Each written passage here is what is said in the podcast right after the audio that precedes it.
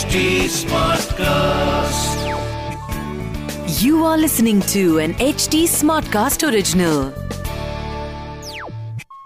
जय श्री राम पिछले एपिसोड में हमने सुना कि एक लड़का जो अपने माता पिता की सेवा कर रहा था उसकी दशरथ के हाथों मौत हुई दशरथ ने उस लड़के का पानी का घड़ा लेकर उसमें पानी भर लिया और उस दिशा में चलने लगे जहाँ लड़के के माता पिता को वो छोड़ आया था आश्रम में पहुंचकर उन्होंने एक बूढ़े और अंधे दाम्पत्य या कपल को देखा।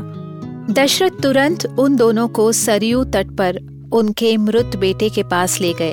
बूढ़े पिता ने अपनी पत्नी के साथ पुत्र की अंत्यविधि की। फिर दशरथ से कहा, तुम्हारे एक बाण से तुमने तीन लोगों को मारा है। इसलिए मैं तुम्हें शाप देता हूँ कि तुम्हारी मौत भी पुत्र के शोक में ही होगी। लेकिन तुम पर ब्रह्म हत्या का पाप नहीं लगेगा। नमस्कार, मैं हूँ कविता पौडवाल। और रामायण आज के लिए के इस पॉडकास्ट में मैं आपका स्वागत करती हूँ। इस पॉडकास्ट में मैं आपको मूल वाल्मीकि रामायण, यानी ओरिजिनल रामायण की कहानी तो सुनाऊँगी, पर हम साथ मिलकर ये भी समझेंगे कि आज के लाइफ में इस रामायण का क्या रेलेवेंस है। आइए जानते हैं कि आज हम प्रभु श्री राम से क्या और क्यों सीख सकते हैं। श्री राम जय जय राम। श्री राम सुनिए रामायण आज के लिए कविता पौडवाल के साथ। दशरथ ने कौशल्या से कहा जब से राम गया है मुझे उनकी यही बात कानों में सुनाई दे रही है। मुझे पता है कि मेरी मृत्यु नज़दीक आ गई है। मेरे राम के शोक में मैं प्राण त्याग दूँगा। अब मेरी नज़र कमज़ोर हो रही है। तुम मेरा हाथ पकड़े रहना तो मुझे समझे कि तुम मेरे साथ हो। मुझे दुख इस बात का है कि मैंने राम के साथ गलत किया, और आज मेरी मौत के समय मेरा राम मेरे साथ नहीं है। कौन सा पिता अपने पुत्र को वन भेजेगा? जो लोग राम को पंद्रह वर्षों बाद देखेंगे, वो भाग्यवान हैं। मेरे भाग्य में वो खुशी नहीं है। हे कौशल्या, हे सुमित्रा, हे कैकई मेरा जीवन समाप्त हो रहा है। ऐसा कहते कहते दशरथ गहरी नींद सो गए।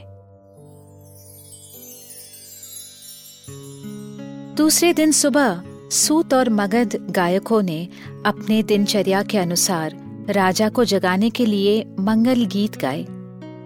उनके शौर्य की गाथाएँ गाई। पंडित और ब्राह्मण प्रसाद और चरणामृत ले आए। कंचकाएँ जिन्हें देवी का स्वरूप माना जाता है, राजा को आशीर्वाद देने आई थीं। मंदिरों से सुंदर गौ माता को भी लाया गया था।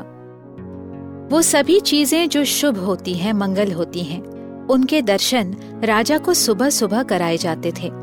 ये तब का रिवाज था। जब थोड़ी देर रुकने पर भी राजा नहीं आए तो सेवक राजा को उठाने का प्रयास करने लगे। दशरथ के पास ही कौशल्या और सुमित्रा सोई थी। वो दोनों थक के सोए होंगे।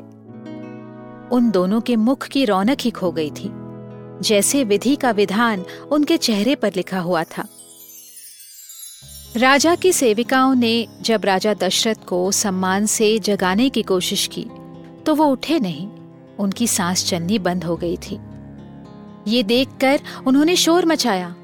इतनी आवाज़ से भी कौशल्या सुमित्रा की नींद नहीं खुली। काल ने कुछ समय के लिए उनको नींद की चादर उड़ाई थी। कुछ ही देर में राजा के देहांत का समाचार आग की तरह फैला और अयोध्या भर में रोने रुलाने की आवाज़ें सुनाई देने लगी।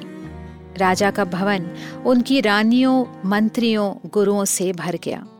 हरेक के चेहरे पर शोक था। एक महान रघुवंशी राजा का कालांत हो गया था। हमने सुना है कि सबके मरने का समय तय होता है। लेकिन कभी कभी ऐसे भी हो जाता है कि काल अपने आने से पहले दस्तक देता है। और ऐसा ही कुछ दशरथ के साथ हुआ था। शायद कैकई केवल एक निमित्त थी। आगे की कहानी सुनने के लिए हमसे जुड़े रहिए रामायण आज के लिए के पॉडकास्ट में, जहाँ हम श्री वाल्मीकि रामायण जी के साथ सफ़र करते रहेंगे। इस पॉडकास्ट को लिखा, नरेट और रिसर्च किया हुआ है मैंने, यानी कविता पौडवाल ने। इसका ट्रांसलेशन किया है श्रीमती प्रतिमा माणिक ने। प्रोड्यूस किया है दीप्ति आहूजा ने और एडिटिंग और म्यूज़िक दिया है सौरभ भोंजाल ने। फॉर अपडेट्स ऑन रामायण आज के लिए follow H T on Facebook Instagram Twitter YouTube and LinkedIn अगर आप मुझसे कोई सवाल पूछना चाहते हो तो मेरे Instagram handle at Kavita dot Paudwal पर पूछिए। और रामायण आज के लिए की पूरी सीरीज़ सुनने के लिए log on to W W W dot H T अगले एपिसोड में आपसे फिर मुलाकात होगी। तब तक के लिए Ram Ram this was an H T Smartcast original H smart Smartcast.